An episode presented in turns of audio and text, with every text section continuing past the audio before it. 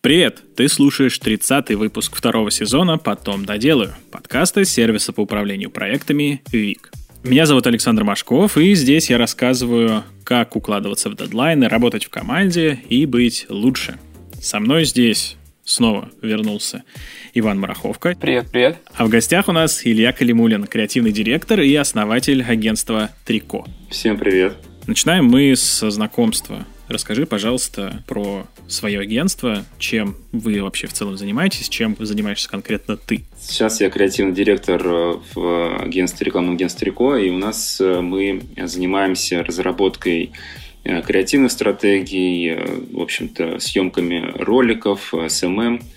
А практически все необходимые для бизнеса, для маркетинга задачи основаны на разработке креатива и его реализации. Ну, примерно так. Это и рекламные ролики, и, опять же, какие-то SMM-интеграции, и даже YouTube-сериалы, YouTube-шоу, вот это тоже туда. А вот чем конкретно ты занимаешься? У меня этот э, биполярка в этом плане.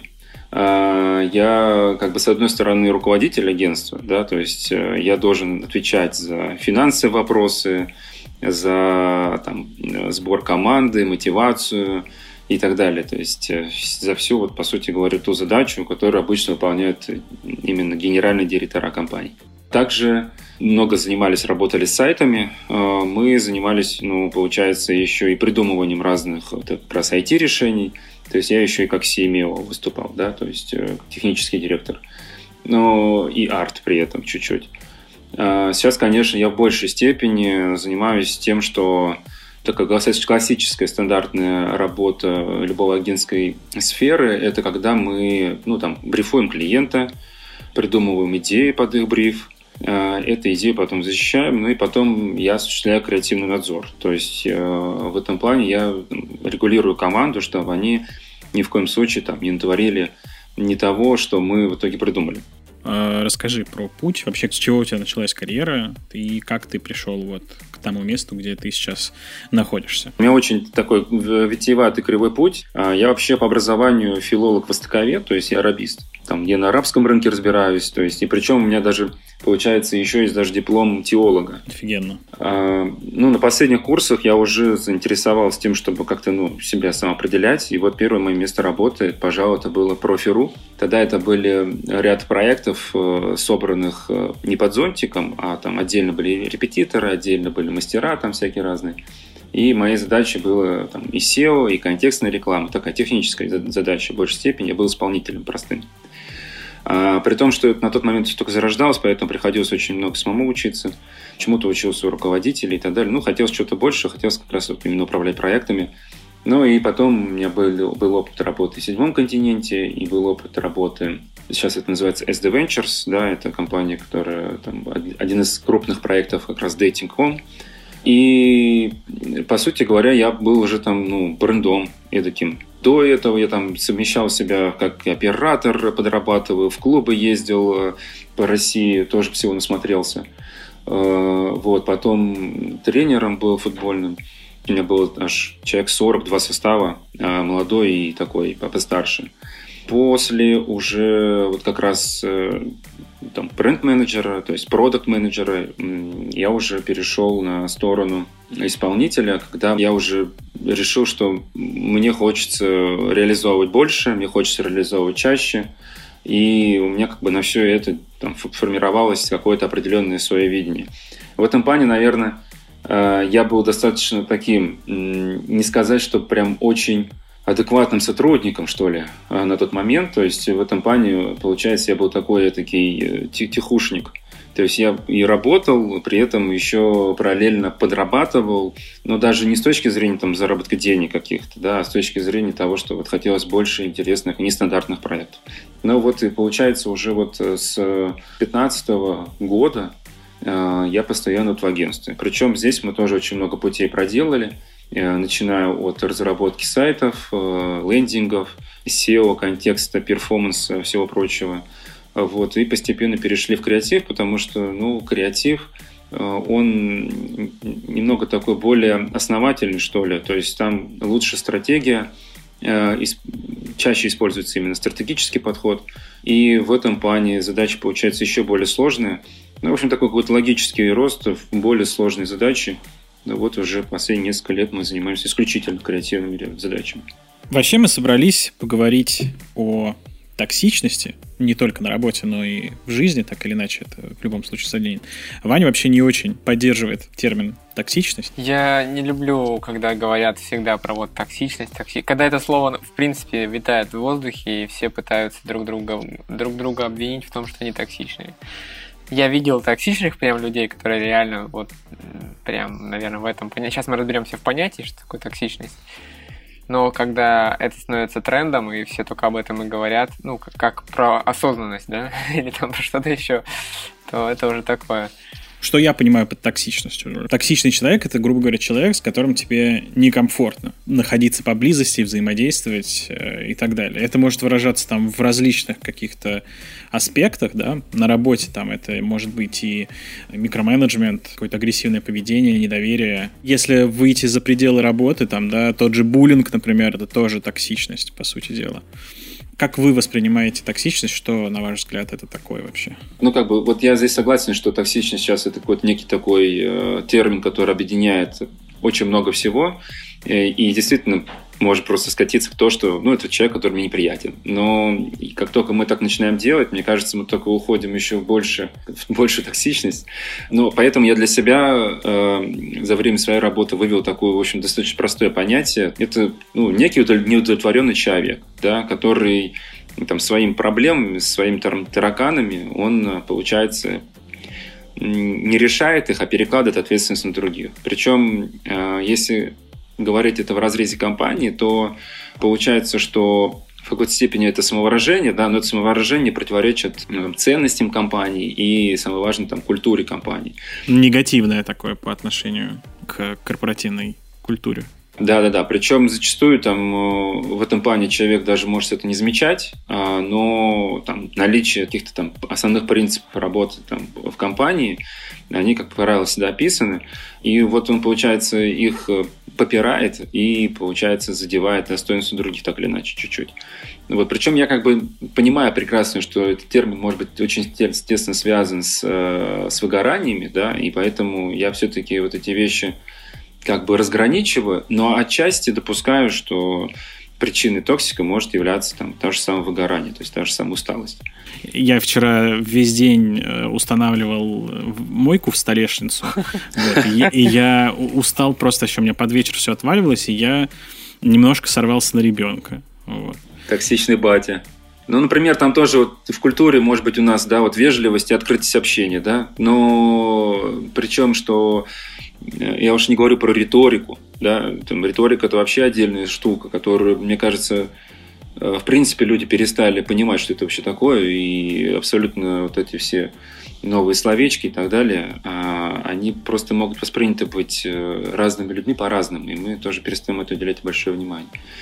Например, ты э, пытаешься человеку что-то объяснить, да? Ну, в общем-то, нормальная такая ситуация, когда ты, типа, знаешь лучше, чем человек, да? Ну, мы же все такие советчики. Mm-hmm и ты выбираешь те слова, к которым ты привык общаться. А другой человек, он ну, не принимает такого э, отношения к себе, и для него там простое слово, я сейчас, наверное, сходу не, не вспомню пример, но таких ситуаций очень много возникало, когда нам кажется, что вот он имел в виду другое. Э, и в этом плане в филологии есть такое понятие, как коннотация. Э, это, грубо говоря, слово, которое вроде казалось бы безобидное, но оно несет за собой такой некий устоявшийся отрицательный эффект. И, соответственно, если ты понимаешь, что перед тобой человек там, до конца ну, не понимает его, в общем, ты можешь даже не задаваться этим вопросом, да, он может не понимать этого слова. Ты его употребил, и тебе кажется, что все, ну, все понятно, как бы, ну, типа, мы расставили точки над «и». А на самом деле он под этим словом имеет в виду что-то другое. И поэтому вот эта риторика, ну, то есть это как раз вот именно набор этих слов, на мой взгляд, очень большой бич сейчас, особенно вот с учетом всех коронавирусов, когда мы очень мало общаемся, очень много думаем. Вот ты, или много встречал, да, токсичных сотрудников. Угу. Можешь сформулировать усредненный образ токсичного сотрудника?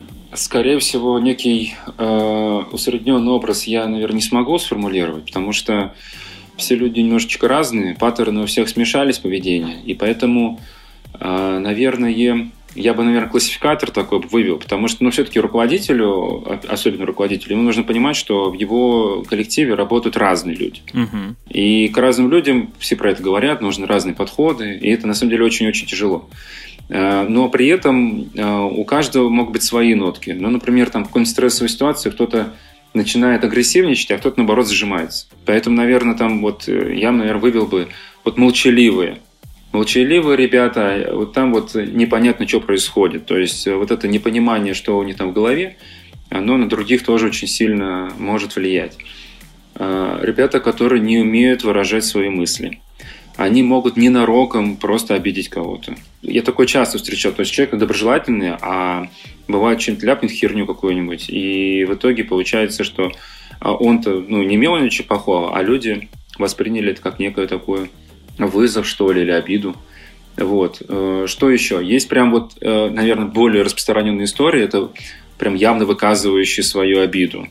Но я их еще называю манипуляторами, потому что, по сути говоря, выказывать свою обиду – это часть манипуляции. Но особенно это, наверное, больше характерно девушкам. А что они делают? Ну, они ходят, тебе покашиваются, покашиваются на других, вот и так вот делают вид, где-то подкол какие-то бросают. Ну, то есть такая, знаете, памятность такая появляется, то есть где-то что-то кто-то сказал, и вот они вот эту фразу теперь тебе постоянно бросают в тебя. Ну, причем как бы ты сотрудник или руководитель, вообще не важно. Вот. Самое такое, достаточно самое распространенное, наверное, это увольняющиеся. То есть, в принципе, человек, который намылился куда-то, у него уже, в принципе, включается чемоданное настроение. Вот, у него уже вот это вот желание как-то там подстраиваться под людей, оно уже вообще ну, не входит в его планы. И поэтому он, по сути, является токсичным. В этом плане, как бы, ну, как сразу решение, которое я всегда предлагаю, это, ну, как можно быстрее расходиться. Я вот сейчас пока перевариваю, да, наверное, встречаются такие люди, которые, понимая, что то ли как, как нечего терять, или все уже. Ну, что вы мне сделаете? Уволитесь, что ли, теперь? Я сам увольняюсь, да? Э, ну, я на своей практике встречал так, что, наверное, ну, я тут немножко риск-менеджера включаю, да, это вторая, другая сторона моей полярки, да, это э, объективный человек, который, в принципе, увольняется, он может, э, ну, его уже спрашивают, почему ты увольняешь, что тебя не устраивает и так далее он может просто-напросто быть очень необъективным, а слишком субъективным для других коллег. Ну, соответственно, для коллектива, в принципе, любой увольняющий сотрудник – это токсик, а по определению. Вот, встречал я еще бухающих. Вот, это... Бухающий токсик, это, это, это, это чума на самом деле. Я на собеседовании теперь спрашиваю, пьешь ли ты или нет. Причем, на самом деле, это чаще всего встречается в последнее время среди девушек. Это просто чума. У нас вот клиент Simple Wine, вот, и они, в общем-то, статистика нам делится же. У них вот в основном это женщины, ну, то есть, кто покупательский, покупательская аудитория. Вот им прям там свисток сносит периодически прямо ого вот. Э, мужчины в этом плане тоже встречал я бухающе, причем я в своей практике случайно нанял человека на руководительскую должность, э, а он, оказывается, колдырил. Причем я не сразу понял. Мне потом уже сотрудники просто дико начали жаловаться на него. Вот. Кто еще у нас? Ну, это те, кто, знаете как, отчаялись. Может быть, связано с усталостью, либо вот их не слышат совсем, и они начинают уже просто э, так, ну, давить так грубо уже, э, подставы даже могут делать. А еще я встречал, что они могут жаловаться в органы. О, Господи. Да, есть такие, на самом деле. Это вот прям вот тоже, я можно сказать, тоже токсик получается. Встречал я людей, у которых слабое здоровье. Ну, там слабый желудок, например. Ну, проявляется на слабостях, э, ну, прям вот человек недомогание такое явное вот, или часто болеет. Такие тоже немножечко сильно, не, не, не так, чтобы прям вот массы влияют могут на окружающих, но в значительной мере. То есть с такими людьми не, не очень охотно общаются, потому что ну, у них постоянно какое-то недомогание такое, знаете, стандартное. Можно ли считать токсиком человека, который постоянно на что-то жалуется? Да, нытики. А, нытики, прям это, это вообще классика. Да. Токсики бухающие, токсики нытики какие. Да, да, да. Нытики прям вообще. Они постоянно что-то чем-то недовольны, постоянно все им не так. Э, Причем в их случае в большей степени они не приходят к руководителю типа «я недоволен, давай изменим это». Они просто вот, ну, типа, находят э, других людей, которым вот это все вот начинают вываливать. И, естественно, там во всем виноваты все, кроме них. Ну, вот это вообще классика, да. И еще влияют на людей при этом, это немаловажно. И, лю- и люди от этого грустить начинают. Я это тоже встречал и, и, и в разных компаниях наших клиентов тоже встречал. И прям вообще распространенная ситуация. Да, есть еще у меня тоже такой э, классификатор, это суперзвезды. Особенно в футболе. Вот у меня было в команде. Вот суперзвезды – это чума тоже. Вроде бы как бы это не токсик в том, наверное, виде, в котором я это чуть ранее озвучивал, да, но они как бы чрезмерно, что ли, своим вот этой вот своей звездностью, своим категорическим успехом периодически у них прозванивают вот это вот, что они лучше других. Руководители зачастую за таких держатся, но это очень сильно разрушает команду. Э, такое я и за собой тоже замечал много раз, когда вот у меня там был нападающий, который вот забивает все время. Вот, ну, вот выпусти его на поле, он забьет. А все остальные как будто бы как бы и не нужны. И он такой выходил, ну что, идите лохи, идите забивайте. Естественно, лохи не забивают, потому что ну, они уже оскорблены. У них вот в какой-то момент там первое время был такой задор, там, что вот сейчас стать лучше, чем он. Но понятное дело, что он был просто тупо более опытный. Там он бравировал тем, что он там играл в дублях ЦСКА, в дублях Динамо. Вот. И, в общем-то, людей потом начинали просто опускаться руки, потому что они понимали, что у него какой-то недосягаемый опыт. И получается, они начинают его, люди начинают автоматически его записывать в любимчики к руководителю. Почему руководители за таких держатся? Я тоже эту штуку анализировал за собой, в том числе. Там две причины, почему держатся за ну, грубо говоря, профиков, я их так называю. Э, первое – это то, что они, ну, в общем-то, те люди, которые являются некой планкой, в том числе для руководителя, да, они показывают результат. Это очень важный момент. Вторая причина – это неуверенность у руководителя, э, потому что, э, по сути говоря, ну, подтягивать всю команду – это, наверное, все-таки задача руководителя. Но зачастую руководитель не всегда обладает нужным опытом, там, нужной харизмой и так далее, а, чтобы держать в строю всех э, и держать его в нужных рамках, и держать людей в нужных целях. И поэтому начинает он в итоге ну, немножко, так сказать, успокаиваться бдительность, что ли. Просто в какой-то момент просто такие токсики, такие вот э, профики, они начинают злоупотреблять доверием руководителя – начинают это все уже подводить всю команду. И в этом случае руководителю нужно принимать очень жесткое решение. Причем это жесткое решение могут э, не оценить вся остальная команда. Ну, то есть, например, представьте ситуацию, да, ты, у тебя есть, грубо говоря, бомбардир, он постоянно забивает, то есть в случае чего как бы команда в теории может, грубо говоря, выиграть этот матч. А тут ты убираешь его, а у тебя уже немножко демотивированная команда, и команда все чаще и чаще начинает проигрывать, потому что ну, сильного профика уже нету. А ситуативные лидеры не возникают. Ну, руководитель всегда боится такой ситуации, а она на самом деле достаточно распространенная. Вот. Что еще? Вот как раз вот профики, они же немножко, знаете, опирающиеся на прошлый опыт. Это вот суперзвезды, которых было всегда все классно, всегда все здорово, и они, они всех начинают учить, как вот было у него раньше или руководителя начинают учить, типа, вот, на самом деле вот так вот. То есть они совершенно не понимают контекст руководителя, не понимают цели, которые он видит, не понимают его стиля, и они не заинтересованы в этом всем, и, соответственно, они эти вещи экстраполируют на других, а другие, которые менее опытные, смотрят ему в рот в этом плане и думают, что да, наш руководитель ведет нас не, туда.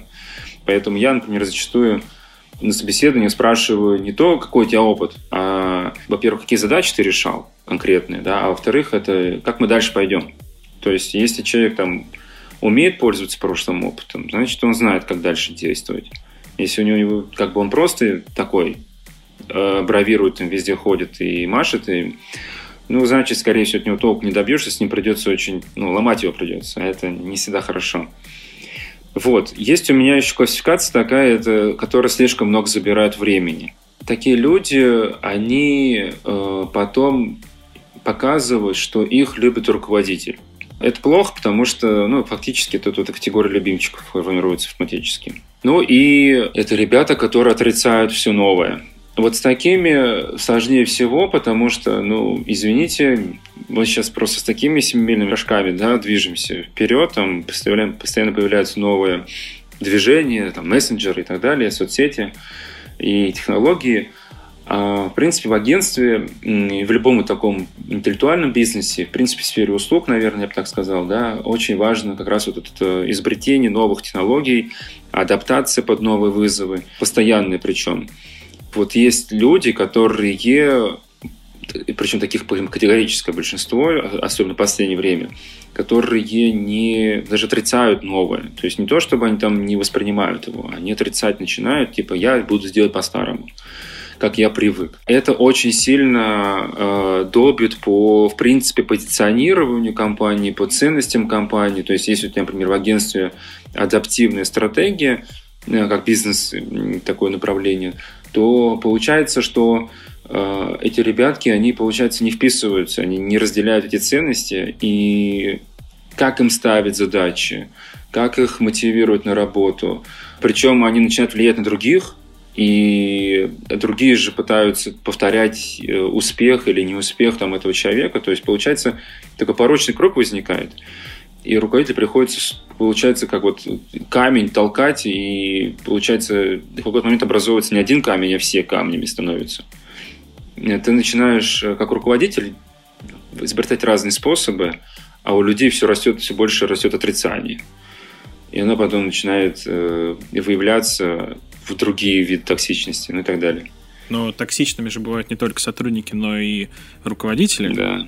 Есть ли у тебя какая-то классификация насчет э, токсичных начальников? Токсичных начальников все сложнее, потому что, опять же, да, сейчас современность такова, что очень э, много подмен понятий, да.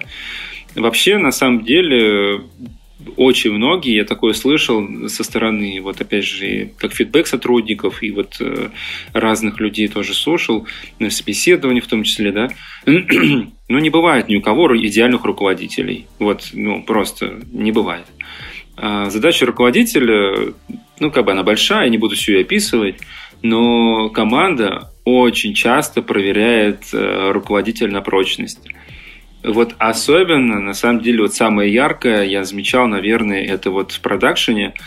Э, я присмотрелся там к режиссеру, к одному, и вот он наблюдал за ним, и он в какой-то момент не знал, что сделать, и прям вся команда, все 40 человек просто опустили руки, у них пропали улыбка, пропал темп мгновенно – и потом просто таких усилий титанических ему пришлось приложить, чтобы снова восстановить работу. Постоянно команда готова проверять тебя на прочность. Это вот очень важное правило, которое, ну, наверное, многие руководители э, не выдерживают, что ли, да. И получается, что если он не выдерживает этот натиск, если он не придумал какого-то мудрого решения, э, ну, мудрого слова, мудрого напутствия, наставления или там действия и так далее – он априори сразу токсичен. Ну, то есть для сотрудника, значит, он делает все не так, он слова выбирает не те, он нас не хвалит, они перестают сразу мгновенно замечать все, что хорошее для них сделал руководитель.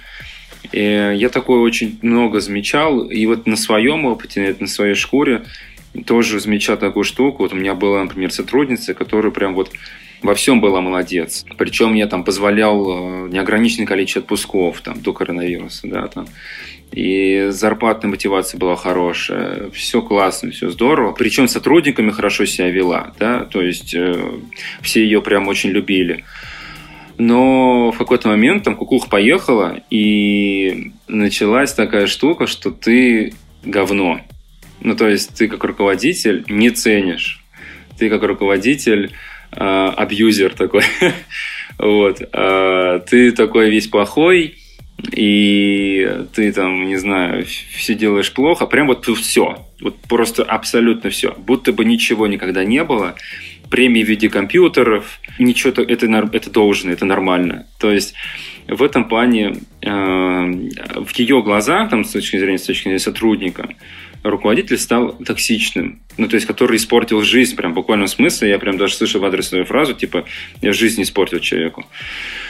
Но если, скажем так, вот не брать это как некую чистую монету, ну, это, скажем, данность, с которым сотруд... Э, руководитель приходит всегда работать, но есть и явные, скажем, ошибки, которые, наверное, руководитель там допускает, да, это вот риторика, некорректная риторика.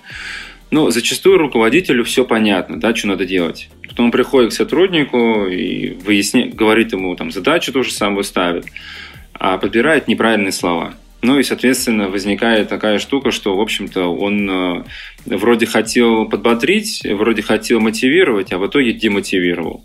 Такое я встречал. Э, например, там, ну ты же сможешь, ну ты же сделаешь. Это манипуляция уже. Ну, это некоторые способы, которым пользуются руководители. Они как бы типа дают такое это доверие э, сотруднику, да, но на самом деле человек может воспринимать это как то, что его зажимают. Ну, я такое тоже встречал. Ну, я не знаю, как это происходит в головах, но такое вот возникает. Вот. А, причем очень важно понимать, что у сотрудника отсутствует контекст. То есть у хорошего сотрудника должен быть обязательно контекст. Ну, например, наша компания там движется к светлому будущему, вот там такая-то вот цель описана у нас, там, да, мы вот там хотим стать номер там такой-то, там, там хотим занять такую-то долю рынка, и у нас есть определенные шаги к этому. И ты приходишь, когда с новой задачей, да, уже руководитель же держит контекст, э, ну, в голове ты этот контекст, да, что мы целимся туда. Но сотруднику обычно в голове этого контекста уже нету. Здесь уже возникает такая жесткая мискоммуникация, которая может перерастать в токсичность, потому что у сотрудника возникает такая неопределенность, то есть непонимание цели, то есть он постоянно нужно напоминать об этом. Многие руководители об этом забывают. Что еще? А, ну, это классика вообще. То есть руководитель присваивает чужие заслуги, обесценивая вклад э, ну, сотрудников, да мы как агентство постоянно с этим сталкиваемся, когда мы там условно например, выиграли тендер, там, отыграли его, там, все очень классно сделали, а потом, а, например, потом директор по маркетингу, там, заказчика пишет, какой молодец, там, в колонке на составе где-нибудь, да. А, ну, как исполнителям это очень, на самом деле, цепляет, э, в какой-то момент обидно. Ну, и, наверное, тоже важна такая токсичность руководителя, да, это когда руководитель ведется на манипуляции команды, ведется на поведение команды, то есть он и пытается быть своим, пытается быть хорошеньким своим. Э, это вроде бы не токсичность в том понимании, в котором мы это все обсуждаем, э, вроде бы она не обижает никого, но она потом начинает э, порождать собой, является... По сути говоря, руководитель, есть так вот вкратце, да, руководитель является неким так или иначе является спусковым крючком для токсичности сотрудников. Вот. Э, ну, помимо того, что там руководитель начинает кричать, орать, э, там, э, без причины сквернословить, ну, большинство считает за токсичность. Но объективно это значит просто неуверенный себе руководитель, он является спусковым крючком, который порождает за собой токсичность других, и все коллектив начинает уже разлагаться. Ну, рыба с головы в этом плане гниет, это правда. Здесь как бы не пытаюсь ни на кого перекладывать ответственность, здесь это в этом плане важно, что когда... Ицхак Адизис очень хороший вывел э, в своей книге, да, вот «Идеальный руководитель», очень хорошую классификацию в принципе руководителей. И это, наверное, классификатор должен знать каждый руководитель, чтобы не являться спусковым крючком вот этой токсичности. Вот, но в большей степени, в большей степени я, наверное, э, за руководителями замечал вот это неправильные выражения. А, они являются очень сильно губительными. Здесь, конечно, нужно очень сильно выбирать риторику, тональность и учитывать интерес каждого человечка. Как вообще токсичные люди на работе, ну, будь то сотрудники или там, руководители, как они в целом влияют на обстановку вот, в коллективе, ты вот сейчас сказал, да, что типа коллектив начинает разлагаться, вот, но это такая очень, очень общая формулировка, вот. Может, есть какие-то там промежуточные этапы разложения, скажем так? ну, человек так устроен, что он влияет друг на друга, то есть это неизбежно. То есть мы можем влиять друг на друга позитивно, негативно. По сути говоря, там та же самая токсичность, ну, это больше негативная, наверное, такая коннотация, негативное влияние. А, как она проявляется? Ну, а, начинает расти паразитизм. Но это перекладывание ответственности, это нежелание выдумывать решения. То есть оно как будто бы, знаете, начинает пропадать у людей. Есть люди, которые, наоборот, э, стремятся, знаете, вот видят, например, что там вот человек начинает неадекватно себя вести. Они как бы вопреки этому, типа, начинают себя вести, наоборот, хорошо, ну, по-другому. Но вот большинство, большинство, они начинают потом как будто бы цитировать того человека, который, например, уволился в результате это все равно давит потом постепенно, то есть э, давит на всех остальных. То есть даже если люди, которые стараются, понимают, что такое плохо токсичность, понимают, что человек токсичный, они пытаются ему противодействовать, но в какой-то момент все равно они пробивают их, ну, они все равно тоже начинают э, иногда допускать себе вот эти вот эмоциональные выплески э, и так далее. А самое важное, наверное, вот для руководителя болезненная штука – теряется авторитет. Ну, то есть, если как бы такую взаимосвязь проводить, а я считаю, что просто размышлять на эту тему без взаимосвязи, ну, бесполезно на самом деле, то есть нужно все-таки понимать, что на что влияет. Вот, и поэтому я вот такую штуку замечал, что, ну, во-первых, теряется, как следствие теряется скорость, как следствие теряется вовлеченность в процессы, как следствие возникает большее количество ошибок, неточностей и так далее. То есть даже если профессионалы в коллективе, все равно профессионалы начинают допускать какие-то детские ошибки. Потому что у них ну, теряется вот этот вот момент критики, теряется момент увлеченности. Ну, то есть сбрасывание ответственности э, как, ну, достаточно такая явная штука, которую я заметил, которая происходит от, от, от токсичности окружающих. То есть ты пытаешься такую же модель э, предложить себе. Хочешь ты этого или не хочешь, бывает иногда просто копируешь случайным образом. Вот. А, ну, то есть паразитизм, то есть это когда начинаешь перекладывать ответственность на других людей без собственной вовлеченности. Ну, отсюда менеджеры, почтальоны, да, которые просто перебрасывают письма туда-сюда вот, э, которые усложняют жизнь там, дизайнерам, усложняют жизнь там, обычным специалистам. Вот. А, ну и также авторитет руководителя. То есть в итоге руководитель начинает спускаться до уровня микроменеджмента, и какие-то задачи стратегические просто люди уже ну, не хотят выполнять, не то что не способны. Ну, такая, короче, взаимосвязь здесь порочного круга явная. Если это сравнивать с какими-то такими боевыми действиями, да, там, ну, какой-нибудь, я не знаю, там, армейская подготовка, я считаю, у тебя... Я же просто в прошлом тоже скаут, и мы играли очень много в зорницу, и у нас там были понятия там центра, правого фланга, левого фланга. И вот когда у тебя левый фланг там демотивировался, ну, естественно, надо как-то резко что-то менять. И это несет за собой дополнительные затраты усилий э, человеческих, эмоциональных, физических, то есть нужно больше времени проводить. В итоге люди быстрее устают. В общем, от токсичности, если так вот заключаю этот мой длинный спич – то от токсичности люди просто быстрее устают, быстрее выгорают. Как э, бороться с этим? Как вот если как быстро увидеть, есть ли способы быстро увидеть какие-то вещи, если ты не, не, не успеваешь замечать, что что-то начало происходить. И как с этим бороться, кроме как э, резко все резать и увольнять?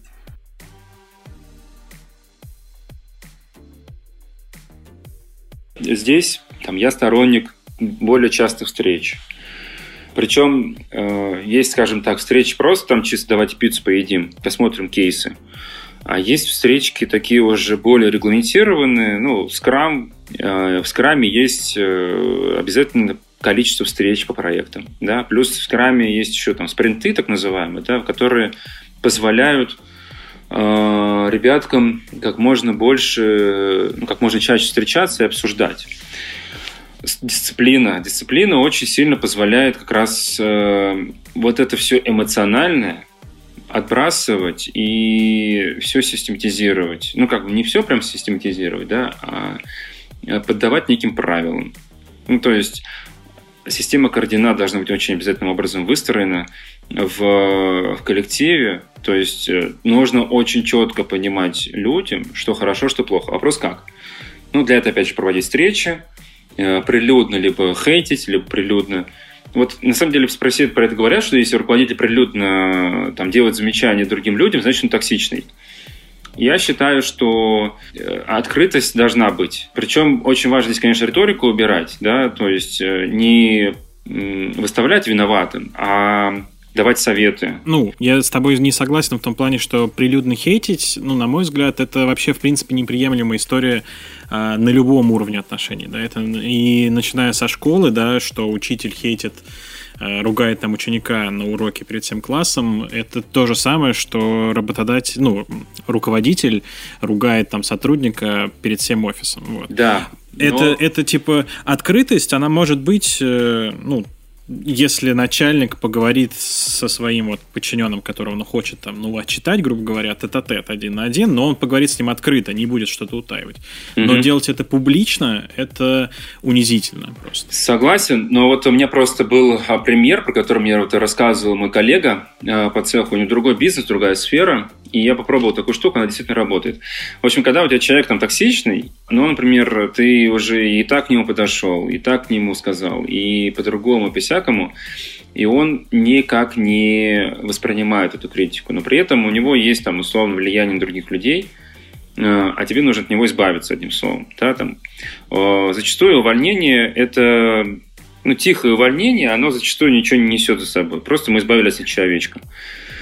Э, для систем выстраивания координат все-таки нужно хотя бы один раз, ну, когда ты уже понимаешь, что тебе с этим человеком нужно расставаться уже, ты не готов с ним дальше работать, на общей встрече все-таки выказать свое отношение и объяснить почему, чтобы у других сложилось, что вот так плохо, вот этот человек нехороший. А потом, собственно, с ним расстаются, и зачастую подобное поведение очень хорошо может повлиять на его увольнение. Показательную порку сделать. Показательная порка, да, все верно показательная порка на самом деле очень важна, потому что, ну, нельзя быть все время только хорошеньким же, правильно? То есть, э, и в этом плане, с точки зрения токсичности, я тоже как бы вот э, своим руководителям, которые там, условно, у меня там подчинение находится, которые отделы возглавляют, я им как бы говорю, вы должны для своих быть, э, ну, условно, злой полицейский, а я для них хороший полицейский.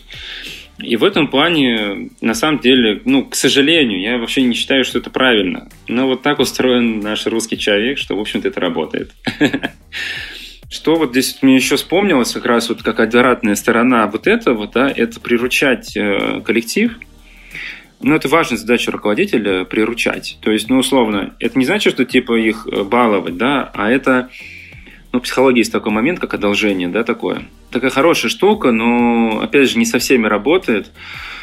Когда-то бывает, что очень отстранен от коллектива, а это на самом деле тоже хорошее решение отстраняться. Э, опять же, да, то есть есть разные уровни руководителя, разные у них задачи.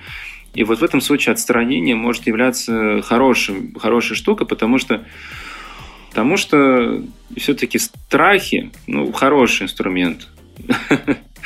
Я как бы не, склоняю к тому, что типа давайте всех э, там мочить, вот, но какой-то все-таки страх, какой-то вот это вот, э, что ли, такой э, легкий трепет, да, перед руководством он должен быть. Зачастую, вот сейчас в последнее время я очень активно замечаю, что старше, когда уважаешь, как это слово называется? называется Субординация? Да, да, да, да, субординация, да. Она вообще сейчас ну, отсутствует. Потому что все, все пытаются быть своими в доску. Это на самом деле позволяет садиться на плечи, позволяет э, мартышки перекладывать с плечей сотрудника на плечи руководителя. И это в какой-то момент просто очень плохо, потому что но все-таки сотрудники должны работать. И у них должны быть постоянные задачи, причем задачи должны быть сильно больше, чем они могут вытянуть. Я, я одно время был, там, года полтора назад вообще очень сильно отстраненным, я да, не обедал с ребятами, да, грубо говоря, да, там, вот, сейчас я там с ними как-то более-менее этот, но все равно пытаюсь держать дистанцию. То есть я и общаюсь одновременно, и как-то на, на расстоянии держу, потому что у, у меня была ситуация, это было лет шесть назад, я в диалоге позволяю себе э, там браную лексику, материться где-то, и ну, в отношении там, человека могу сказать э, шуточно, да, послать его нахрен, да, там, вот. Но а, меня в, обратное, в, в обратную сторону могут послать совсем маленький круг людей, да, и я это не восприму как обиду, ну, как нарушение расстояния между мной и этот. И к нам пришел человек, который такой, ну, со стороны оценил, увидел такое общение, ну, где я могу э, где-то что-то сделать, а, и он подумал, что все могут ко мне так обращаться, И он начал меня там выкидывать такие фразочки. Я говорю, чувак, чувак, подожди, типа, постепени, мы так не общаемся. Ну, типа, я это использую как, э, ну, более дружественные отношения, да, как ко мне, так не надо. Вот. И, и он такой стоит, я, я типа не знал, я не понял, я посмотрел, думаю, да, вот такая ситуация была. Кстати говоря, очень важная такой тоже штука для себя вывел, да, что если ты об этом думаешь, значит, у тебя на это есть время. Короче, если ты загоняешься, значит, у тебя на это есть время.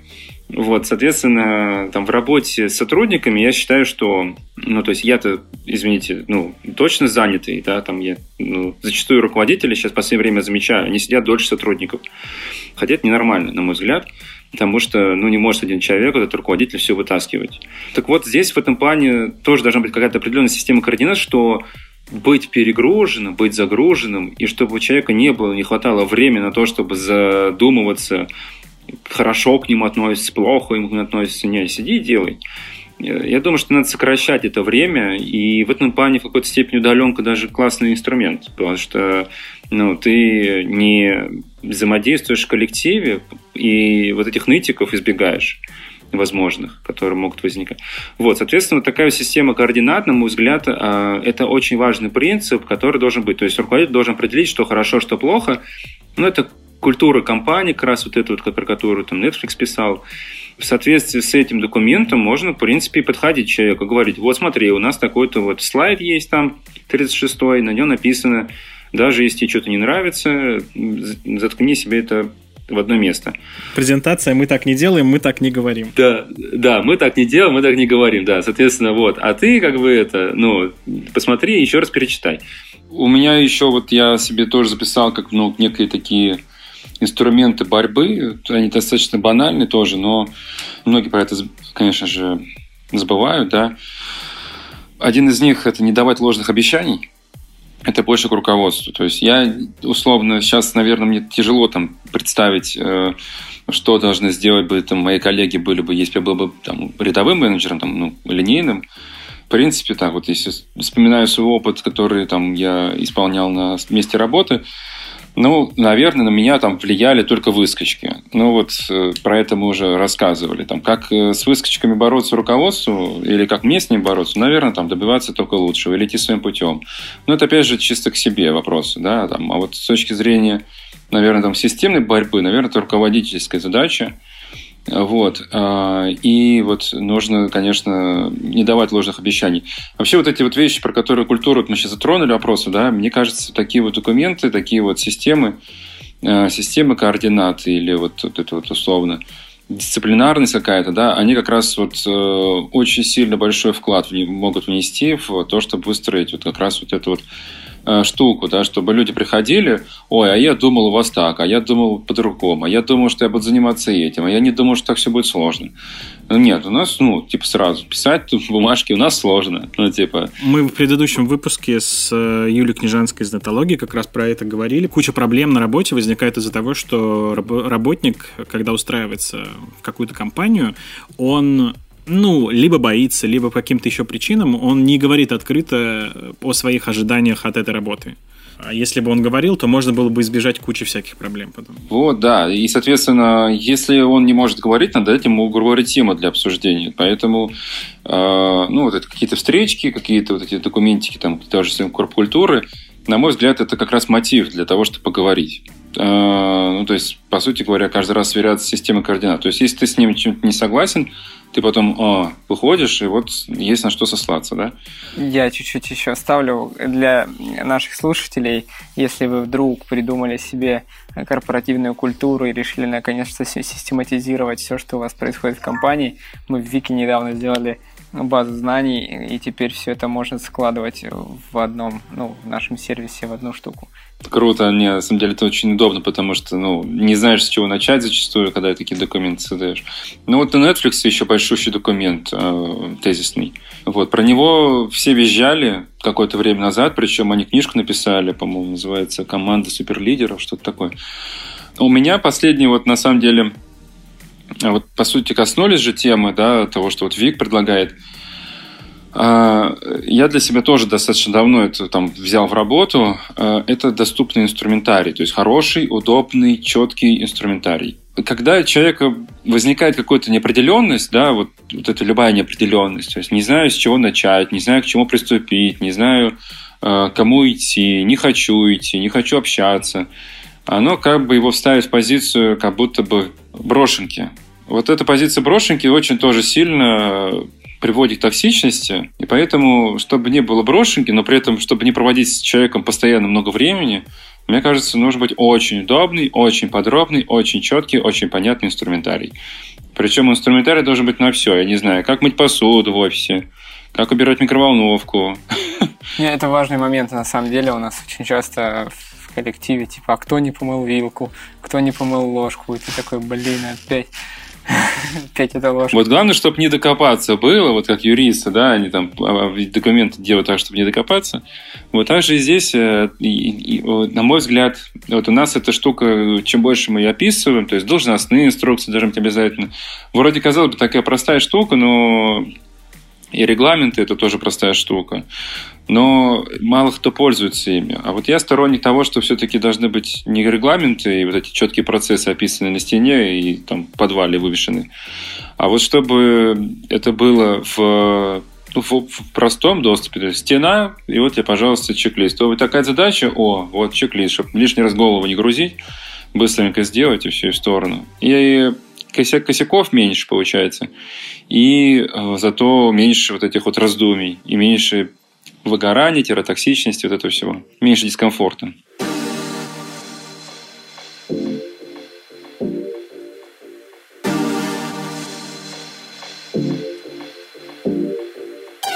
Ну и раз про инструменты несколько раз уже сказали, давай перейдем к Блицу. А расскажи, какими инструментами ты пользуешься вообще в работе? Там, таск-менеджеры, тайм-трекеры? Мы очень много лет сидим на Asana, плюс Google Docs. В принципе, пока вот это все, мы пробовали Notion вводить, у нас не вышло. А вот когда работали на, скажем так, с сайтами, когда Waterfall был у нас такой, ну, другая методология, по сути, у нас, ну, там и Trello был, и Bittrex был, там что только не было. С точки зрения вот, более креативной задачи, более с точки зрения маркетинга, э, нам лучше всего пока что подходит Asana. Но она дорогая, конечно, с точки зрения оценки таймлайнов и прочего. Поэтому таймлайны пока что мы делаем по старинке. Gantt, Excel. Какие привычки тебе мешают или, наоборот, помогают в работе? Привычки, которые, наверное, мешают в большей степени, потому что я достаточно критически к себе отношусь всегда. Мне мешает привычка как раз вот это вот поневратство.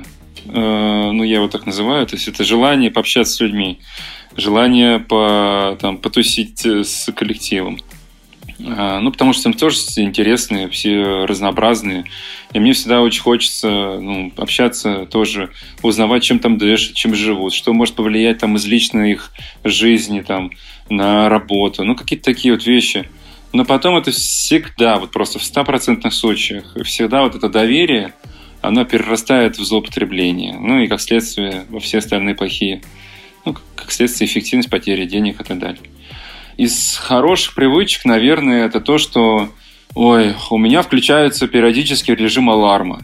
Я могу сконцентрироваться очень оперативно, ну, грубо говоря, есть какая-то сложная задача, я могу ее предвидеть и сразу включить аларм.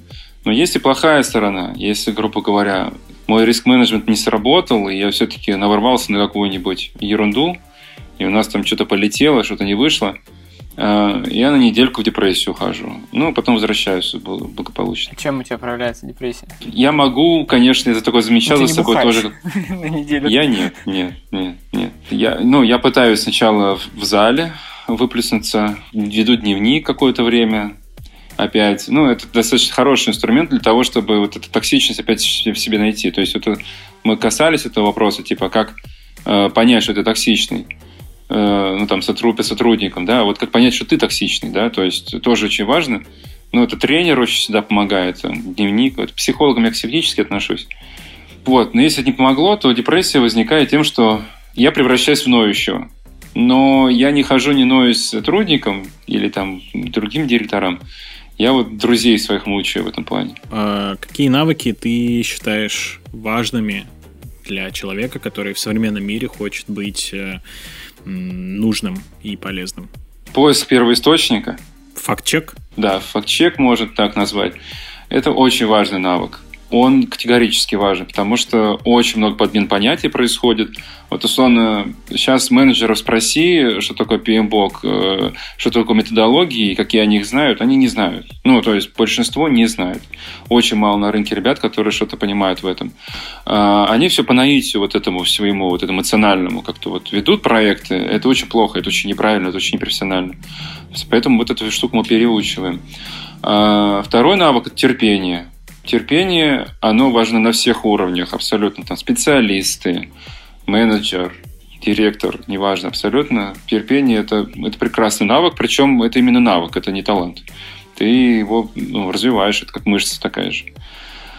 Вот. А навык еще, наверное, такой, который бы я выделил по себе, такой позитивный, что ли, навык. Все-таки находить э, во, во всех негативных ситуациях, все-таки находить, как ты можешь выпутать ее в нужное тебе русло.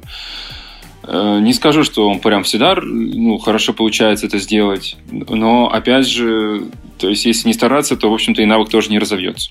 Вот, а, кстати, я бы назвал бы это навык поиска изобретений. Ну, то есть, есть такая книжка еще, это изобретательские задачи. Это, это, теория изобретательских задач, ТРИС, да. Вот, там как бы, ну, типа, у тебя нет ничего, но ты, типа, придумал что-то, да. Вот, соответственно, вот это хороший очень навык. А, он очень спряжен с терпимостью. Ну, с, терпи... с терпимостью, да терпением, да, терпимость другое. Вот. А, соответственно, потому что, ну, э, ты же не можешь сразу изобрести, правильно, гениально что-то. Ты не можешь сразу стать лучшим. Вот. А многие хотят этого. Но вот здесь нужно набраться терпения и навык вот этого изобретения постоянного, поиска. Очень нужно все. А как ты относишься к откладыванию задач на потом? Я когда-то хотел быть, э, собрать этот э, похожий э, суперкар на э, как у Бэтмена. Вот, я начал его собирать, а потом э, собрал даже что-то, выехал, он, он там что-то в деревне где-то забуксовал, короче, в гараже, ну, короче, что-то там не получилось, а потом я думаю, а может, мне не надо было его собирать. Но в какой-то момент перестал я хотеть быть с Бэтменом, и в итоге думаю, может быть, я бы отложил бы эту идею на потом, может быть, она бы лучше. А, ну, поэтому я считаю, что откладывать задачи, в общем-то, неплохо. Другой разговор, что есть задачи, которые нельзя откладывать. Да, это хорошая мысль. И, и есть же это там по Фрэнк Бэджеру, по-моему, есть же классификация вот эта вот 1А, 1Б, то есть, ну, грубо говоря, ты приоритетность выставляешь, а потом порядок выставляешь. И в итоге получается, что ну, ты не можешь выполнить абсолютно все задачи. Ну, это же нормально. Другой разговор, что есть задачи, которые можно отложить на попозже. Потому что мы, кстати, в креативе так делаем постоянно, потому что э, когда пришел бриф, ты не можешь сразу придумать хорошую идею. Ты должен сначала набраться какими-то знаниями, каким-то опытом, референсами, да, ты должен по- разобрать их, ты должен пропитаться этой всей, ты должен вдохновиться, должен где-то пред- пред- подсмотреть и так далее и тому подобное. И у тебя бабаха где-то ну, на день на четвертый, наверное, что-то приходит. А бывает, что я месяц могу биться с какой-то идеей, ну просто вот ну, не клеится и все, ну не стыкуется. И буквально вот тоже яркий пример. Я буквально прошлой ночью написал э, какой-то кейс, который пришел буквально мне за полчаса до, до сдачи. И клиент сказал, это гениально. Э, и не потому, что я там такой а потому что вот я откладывал, откладывал, не хотел ей заниматься, но потихонечку что-то где-то собирал, где-то что-то подглядывал. Мозг-то работал в это время все равно. В конце гости у нас всегда что-нибудь советуют слушателям почитать, посмотреть, послушать. Вот. Э, может быть полезное для работы, связанное с продуктивностью, ну, связанное с мотивацией или что-нибудь еще. Чем поделишься ты? На самом деле сложно мне советовать, особенно вот если понимать, что там где-то проделал большой путь уже, уже много чего поломал в голове. А вот ребята многие еще не прожили. Короче, не бояться, наверное, самое важное. Решать вопросы, то есть ставить вопрос перед собой, ну, там, условно, он, он возникает, его нужно очень обязательно систематизировать, очень обязательно, нужно обязательно зафиксировать этот вопрос.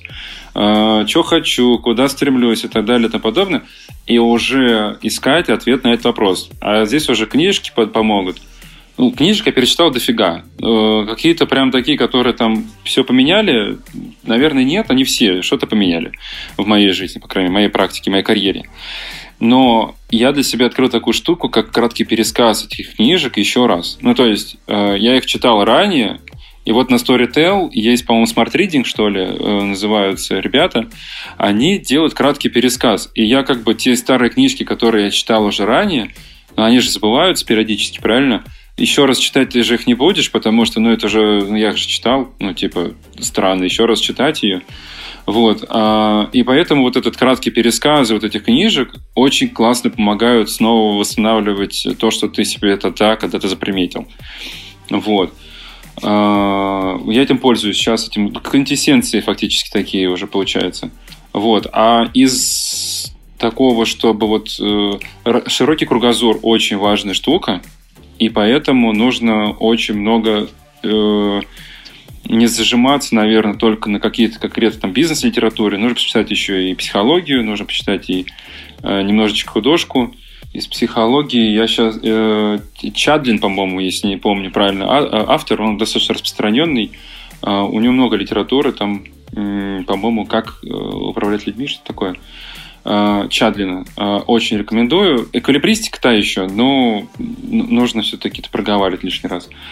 Э, по скажем так, креативному что-то, то это нейромаркетинг, это западная литература. У нас в России, на самом деле, в этом плане катастрофа. У нас очень мало литературы по такому психологическому маркетингу, а он очень важен. Но это больше, наверное, профессия, нежели для всех. Я читаю сейчас Суворова. Э, «Искусство побеждать». Перечитываю даже, я бы сказал. Я читал ее очень давно, еще раз перечитываю. Там прекрасный слог, там э, такой старый, немножко старый русский такой, без лишней воды, все четко, все понятно, все трезво, вот, и э, даже иронично местами. Вот, и там очень много вот этих вот его, как он писал письма в этой книжке, они указаны. Там как раз размышления человека, который, грубо говоря, не, не, ну, не понес ни одного поражения. Это очень вдохновляет, очень мотивирует. Причем самое интересное как раз вот из его вот этой биографии, э, когда он пишет разные там рассказы по поводу своих боевых действий, я сначала, ну, в начале первый раз, когда читал, я не понял ни, ни разу. Я думал, он всегда был полководцем. На самом деле нет. Он не всегда был полководцем, не всегда он был там э, генералите, генералиссимум. Забыл, кто он там. Генералиссимус. Так, да, вот. Э, он очень много причем возглавлял, причем разные, разные роды войск. Ну, то есть и кавалерия там, и э, драгуны были и так далее. Он, я, как я понял, он был эдаким фрилансером военным на то время. То есть Associated Creative Director такой, знаете, ну, то есть привлеченный, привлеченный руководитель такой, который вот, вот там вот меня, меня поставили вот этим управлять, а вот здесь меня поставили вот этим управлять. И это на самом деле вдохновляет тем, что человек пришел, грубо говоря, там, не зашоренный в конкретных этих своих э, родов войск, он э, рассказывал, как он там выставлял и мотивацию, и выставлял и э, системность, и как они, грубо говоря, побеждали, как, какими вот своими вот этими вот э, идеями он там э, людей э, вел за собой. Э, если внимательно читать, там как раз очень много э, руководителей для себя найдут с точки зрения того, как вести себя с людьми. Там тоже про уважение, кстати, он очень много э, говорил, что солдат надо уважать, но при этом ну, ни в коем случае не заискивать перед ним. Илья, спасибо тебе большое, что ты заглянул к нам на огонек. Это был интересный разговор, болезненный. Вам спасибо.